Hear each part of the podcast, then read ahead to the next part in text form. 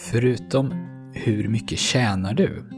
Så var den vanligaste frågan som jag fick under de år jag spelade poker en variant av det här. Om någon som inte kan någonting om poker sätter sig vid ett av era bord, skulle då inte den personen kunna vinna mot proffsen tack vare att han eller hon skulle spela så irrationellt och vara omöjlig att läsa? Svaret på den frågan är nej, och trots att jag var proffs och personen som frågade ofta kunde väldigt lite, kanske ingenting, om poker så vet jag att svaret inte alltid accepterades. Den som frågade försökte ofta övertala mig om att det faktiskt visst var så. Och på samma sätt så har jag på fullt allvar varit övertygad om att min kunskap om fotboll, som har kommit framförallt från tv-tittande och lite spel i de lägre divisionerna, gott och väl skulle räcka för att sköta jobbet som förbundskapten för svenska landslaget mycket bättre än den som för närvarande hade jobbet. Och I det här avsnittet så kommer vi prata om det här. Hur vi, vi alla, har en tendens att överskatta vår kunskap eller kompetens inom sånt som vi egentligen inte vet någonting om. Och faktiskt också underskatta vår förmåga och kompetens inom de områden där vi är experter. Även om jag inte kommer att prata så mycket om just det idag. Det här fenomenet har ett namn. Det kallas för Dunning-Kruger-effekten. Och det är det som är utgångspunkten för dagens avsnitt. Och jag, jag heter Daniel Sjöstedt och du lyssnar på Monkey Mindset.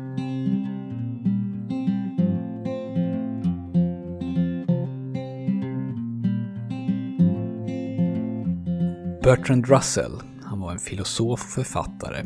Han sa en gång att felet med världen är att de dumma är så tvärsäkra på allting och de begåvade är så fulla av tvivel. Och poeten William Butler Yeats, han var inne på samma linje.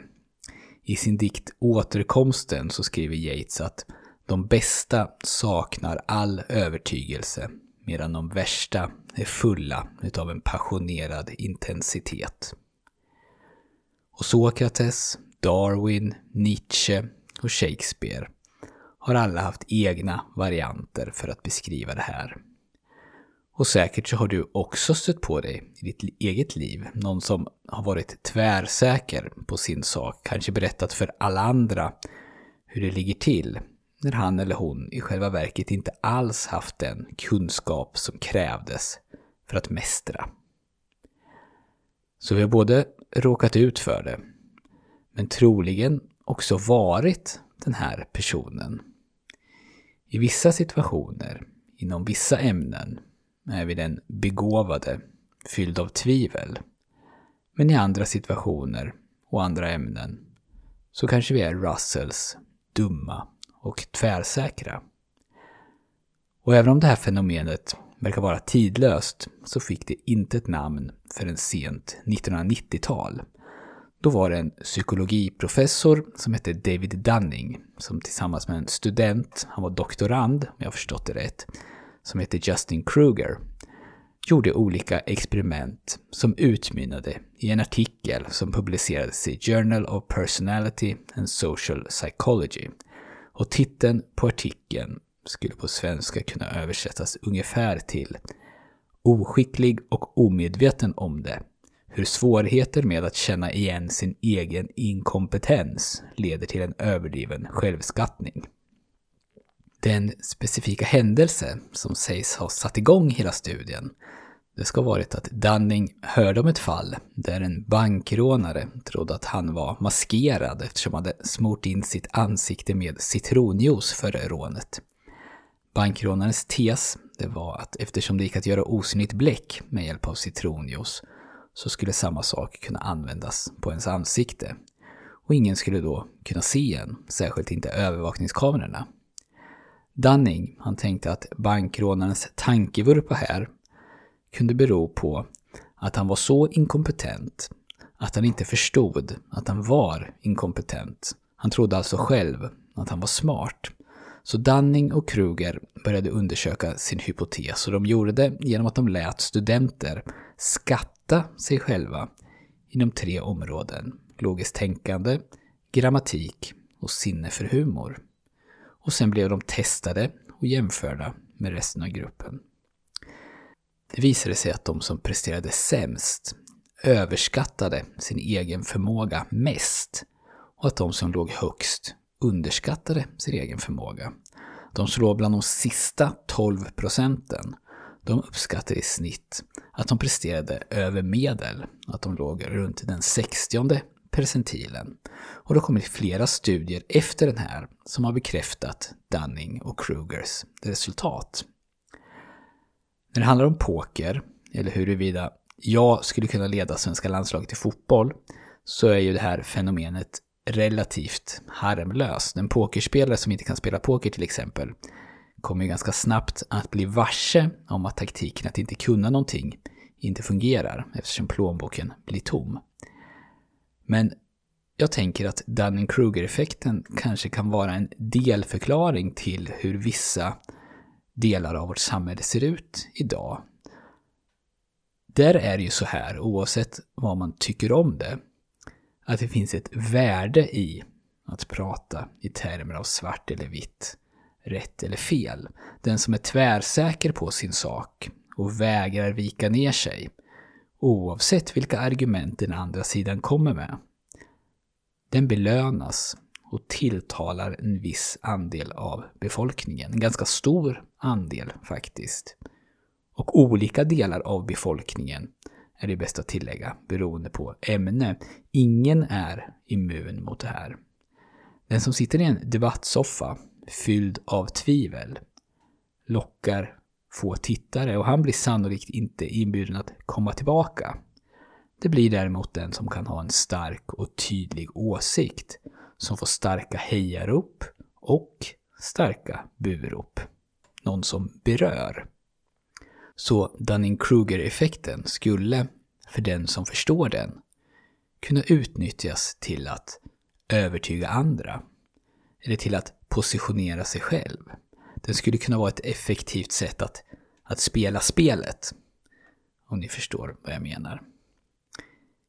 I ett lite ljusare perspektiv så kan ju vi som individer använda den här vetskapen som en check på oss själva om det är någonting som jag är tvärsäker på, men där jag kanske går på känslor, egna anekdoter och vad jag tycker är sunt förnuft, snarare än etablerade fakta, så kanske jag bör fundera på om det är Dunning-Kruger-effekten som är i spel här. Särskilt om min förklaring varför den andra sidan tycker som de gör är att de är idioter vill folket ont eller är korrumperade. Det behöver ju förstås inte vara så att jag har fel. Men risken är större än normalt och vi alla, oavsett åsikt, tycker ju att just vårt förnuft är det sunda förnuftet.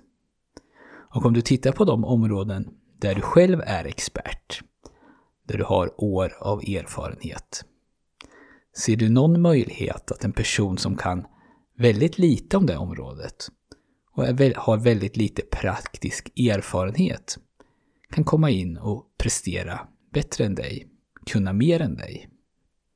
Troligen inte. Ändå så tror vi det om oss själva inom vissa ämnen. Men med det är inte sagt att vi alltid ska lita på det som experter eller makten säger. Men det tror jag att du förstår. Det finns en sak till som jag vill ta upp och som kommit fram i de här studierna om Dunning-Kruger-effekten. Och det är att den här gruppen som kan lite men överskattar sin kompetens inte heller lär sig av den feedback de får. De har inte förmågan eller önskan att förbättra sig och utvecklas. Och även här skiljer de sig åt mot gruppen som har stor kompetens men tenderar att underskatta den. Den gruppen var öppen för feedback och villig att lära sig av den. Och tror man att man kan allt om ett ämne så finns det inte mycket mer att lära sig. Då är feedback kanske ointressant. Men om man på riktigt kan mycket om ett ämne, då förstår man nästan alltid hur mycket mer det finns att lära. De som tror att de redan vet, de har ju svårt att ta till sig konstruktiv kritik. Och det gör ju, eller riskerar åtminstone att göra, att de stannar där de är. Att de inte höjer sin kunskapsnivå eller sin förståelse för den komplexitet som ofta finns. Och de kommer aldrig ur den här tron att just de är de enda som fattar. Till sist så är det lätt och tacksamt att slänga sig med Dunning-Kruger i alla möjliga situationer. Och jag är definitivt skyldig till det själv. Korkade människor, de är så korkade att de inte ens förstår att de är korkade. Men det här gäller ju inte bara andra, utan oss alla. Och David Dunning, han har själv sagt att man kan lära sig mest av Dunning-Kruger-effekten. Inte genom att hela tiden påpeka det hos andra, utan genom att stanna upp och reflektera över sin egen tvärsäkerhet. Det är härligt att vara tillbaka bakom poddmikrofonen igen och jag hoppas att det här avsnittet har väckt några nya tankar hos dig. Och om du vill veta mer om vad vi på Monkey Mindset sysslar med så får du gärna gå in på vår hemsida monkeymindset.se och bli medlem. Och vi har också en Facebookgrupp.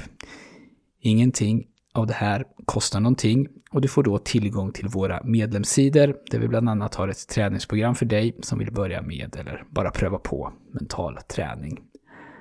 Länkar och förslag på vidare läsning hittar du i anteckningarna till det här avsnittet som finns på vår hemsida. Tusen tack för att du har lyssnat och om du vill så hörs vi snart igen.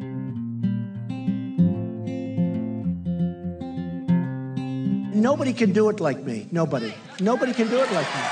Honestly. Nobody's stronger than me. Nobody has better toys than I do. There's nobody bigger or better at the military than I am. Nobody loves the Bible more than I do. Nobody builds walls better than me. Nobody's better to people with disabilities than me. Nobody's fighting for the veterans like I'm fighting for the veterans. There's nobody that's done so much for equality as I have. There's nobody more pro Israel than I am. There's nobody more conservative than me. There is nobody that respects women more than I do. Nobody would be tougher on ISIS than Donald Trump. Because nobody's ever had crowds like Trump has had. There's nobody that understands the horror of nuclear better than me. And nobody even understands it but me. It's called devaluation. The sale of the uranium that nobody knows what it means. I know what it means. Nobody knows more about trade than me. Nobody knows the game better than I do. Nobody's in the history of this country has ever known so much about infrastructure as Donald Trump. I know the H 1B. I know the H 2B. Nobody knows it better than me. Nobody knows politicians better than I do. Nobody knows more about taxes than I do. Nobody knows more about debt than I do. Nobody knows the system better than me, which is why